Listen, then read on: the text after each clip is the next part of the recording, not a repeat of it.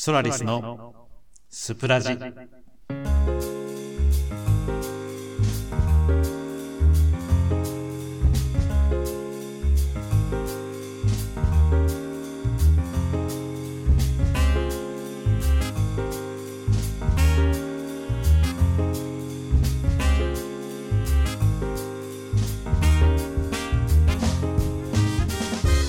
2020年4月25日の夜を迎えました、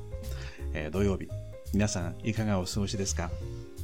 現在23時を少し過ぎたところ、この時間毎日お届けしていますスプラジ。8人のパーソナリティが日替わりでお届けしているわけですが、まあ、本日は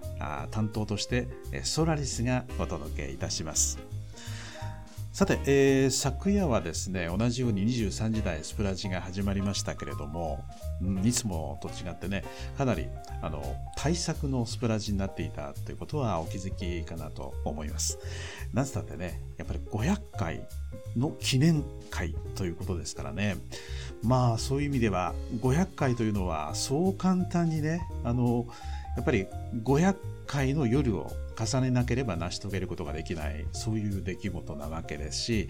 え一人ではね、なかなかできないと思うんですよ。あの、一つのことを毎日500回、500 500の夜をね、過ごすということですからね。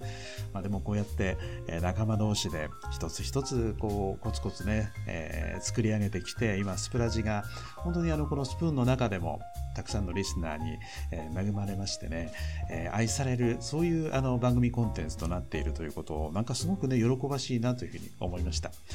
まあ、このタイミングでね、僕も、まあ、4月からスプラジのメンバーに入れていただいたわけですが、なんとタイミングのいい時に、こういうね、500回の記念、うん、記念会なんかにね、参加させていただけるようなタイミングで、えー、お仲間に入れていただいたということが、なんかすごく僕は嬉しかったです。でね、ちょっと振り返ってみると、昨日の放送自分で聞いてみてね、結構これなんかね、まずいですよね。はい。えー、ソラリスずいぶん舞い上がってしまいました。ま、なんつったってね、やっぱり日頃、あの、リスナーとして聞いていた、あね、ルルマニさんとおしゃべりをするなんていうことがちょっと自分にとっては、うん、なんかね、アイドルとお話をしてるような気がしてきてしまって、うん、かなり緊張してしまいましたね。えーまあ、ということで、えー、本当に素敵な夜を昨日は過ごさせていただきまして、えー、土日のこのスプラジはね、なんとなく、うん、まったりとした感じで行くんじゃないの？という噂もちらほら聞いていますが、今夜もそんな感じでいければと思います。ソラリスのスプラジ、今からスタートいたします。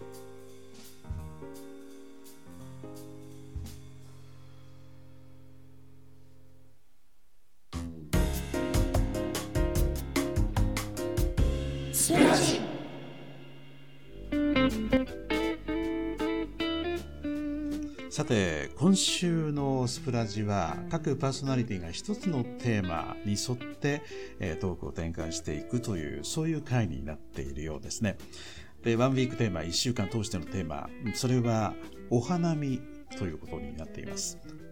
まあ、時期的にね、ちょっともうあの僕が住んでいるこの静岡県は、あの、桜前線も通り過ぎてしまいまして、まあ、桜の花の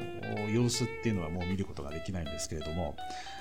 まあどうしてもね、今年はやっぱり桜見をする、お花見をする、そういう姿ってあんまり見ることが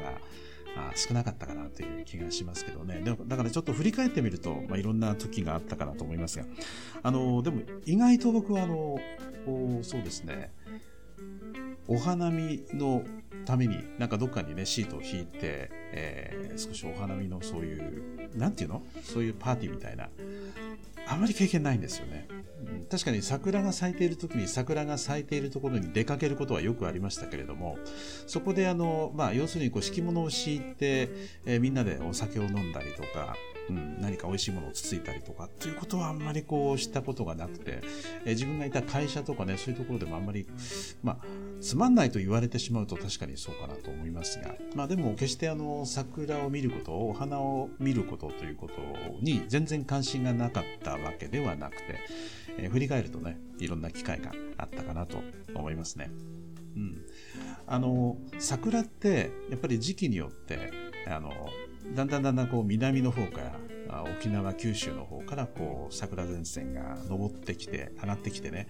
そして中国地方、そして近畿地方、うん、それからまあ中国地方とか、まあ、そういう上がってきて、いよいよここ、この辺り来るかなという感じのワクワク感がいつもありますよね。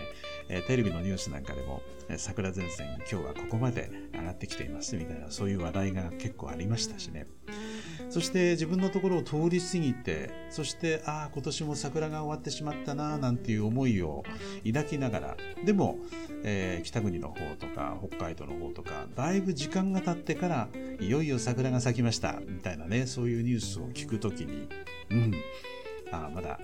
えー、桜の季節はすっかり終わったわけではなかったんだな、なんて、そんなほっとした気分にもさせられます。さてね、そんな桜前線を追っかけたような気がした経験がありましたね。これはあの、お花見を目的で、えー、取った行動ではなかったんですが、たまたまこの、えー、4月の、うん、この時期に、えー、僕はその頃あの神奈川県の方に住んでいたんですが、その神奈川県に住んでいた友人が、えー、自分のふるさとの秋田県に、えー、引っ越しをするということになりまして、まあ、そのために、みんなでじゃあ、引っ越しはね、引っ越し屋さんに頼まないで、みんなで、えー、手伝ってね、やろうよということで、まあ、レンタカーのトラックを借りて、そして、まあ、段ボール詰めとかそういうものと全部手伝ってね、そして、あの、えー、秋田県まで、うん荷物を運んだことがあったんですね。まあ結構ね、あの、まだまだ、えー、体力が今よりもあって、えー、全然そういうことが苦じゃない頃ですよね。まあ、結構楽しくそれができましたけれども、あの、全然そんなことを意識してなかったんですが、もう僕があの、自分のこの神奈川県を出発するその時には、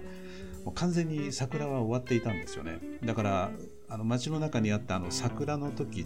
独特のふわりとしたうん、他の色が全部こうあまり気にならなくなって桜の淡いそのピンク色だけが目に入ってくるなんか世の中全体がパステルカラーになってしまったようなあのイメージがスーッと終わってしまってまた元の、うん、街の様子に変わって落ち着いていっちゃったかなという時だったんですよ。で、えー、高速道路をトラックを乗って飛ばしてそして秋田県まで結構かかりましたねやっぱりねあの10時間ぐらいはかかったんじゃないでしょうか。うん、東北自動車とぐーっと、まあ、ある意味ぶっ飛ばしましてね、行きましたけれども、あの、トラックでこんなに長距離を走ったのは初めてだったんですね。だから毎日、長距離のトラックで運転してね、仕事をしている皆さんは、本当にお疲れ様だなと、改めてその時は思ったものですが、まあそうやって荷物を運んで、そして秋田県の、えーその彼のふるさとまで、うん、荷物を運んで引っ越しを完了して、そしてその後に少し時間ができて、って言いますか、一日で帰ってくることはできないんで、やっぱり一晩泊まったわけですよ。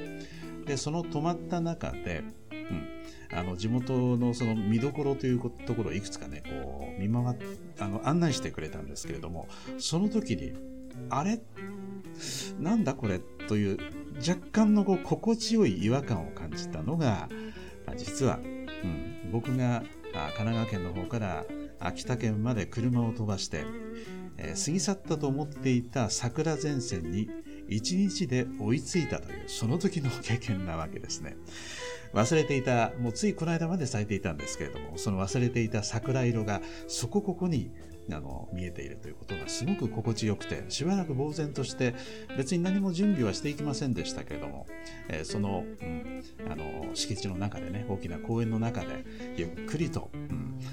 なんとなくまったりとした時間をみんなで過ごしたことを覚えています。これはあの決してそこでお酒を飲んだりとか、なんか美味しいものをつついたりとかっていうことではないですが、その友人と一緒に、えー、その友人と、まあ多分ね、距離がそれだけ離れてしまうと、なかなかこう接触する機会もなくなるわけですから、まあなかなかもう、これを限りでね、お会いすることもなかなかなくなるだろうなという、ちょっとの寂しさも抱えながら、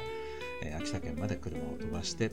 そして桜前線に追いついたという、その経験がね、なんかすごく自分にとっては、うん、特別な経験のようなね、そういう気がしました。そして、えー、その夜ですけれども、まあその夜泊まるときにね、あの、泊まるって言いますか、その一晩、えー、泊めてもらった家で、初めてですね、え、世の中にこんな美味しいものがあるの？というふうに、えー、感じたものと出会いました。それが、あの、きりたんぽ鍋というものだったんですね。で、そのきりたんぽの鍋の中に入っているいわゆる鶏肉、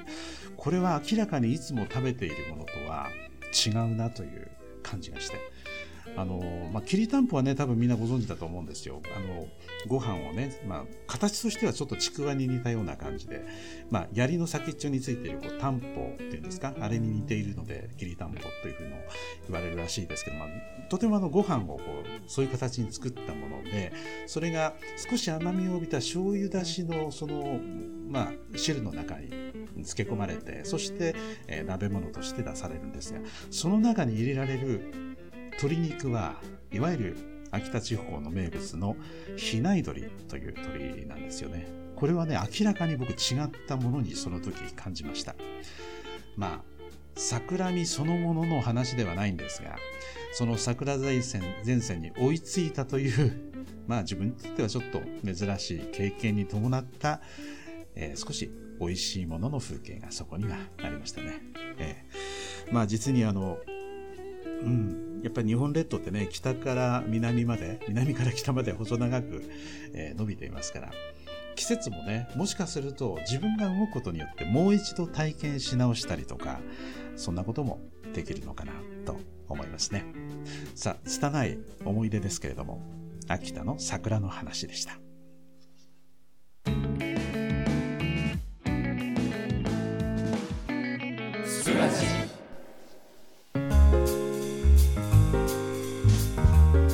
ワンウィークテーマ、えー、今回はお花見ということでねお届けしてまいりました。土曜日のスプラジ、えー、皆さんいかがだったでしょうか？うん、もうとっくにね花見の季節が終わっちゃったよっていう方もいらっしゃればもしかすると、えー、だいぶねあの違う場所にいて北の方にいらっしゃって今これからだよっていう方もねいらっしゃるんじゃないかなと思います素敵な春の思い出を作っていただきたいなと言いたいところですけれども今年はね、まあ、何かといろいろちょっと緊張感をはらんだ春になってしまっています早く普通に春を迎えることができるようなそういう時が戻ってきてほしいなと心から思いますね。さて、えー、もうすっかり春のその桜の季節は過ぎちゃったよというなんかもうなんかパーティーズオーバーという感じの気持ちになってらっしゃる皆さん、えー、こんな話もあるんですよ。あのよくね、えー桜がちょうど終わるあたりって、まあ、桜が有名な公園なんかに行きますと池とかねそういうところに桜の花びらがこう落ちてそれが集まって花いかだを作ってくれるということがありますよね。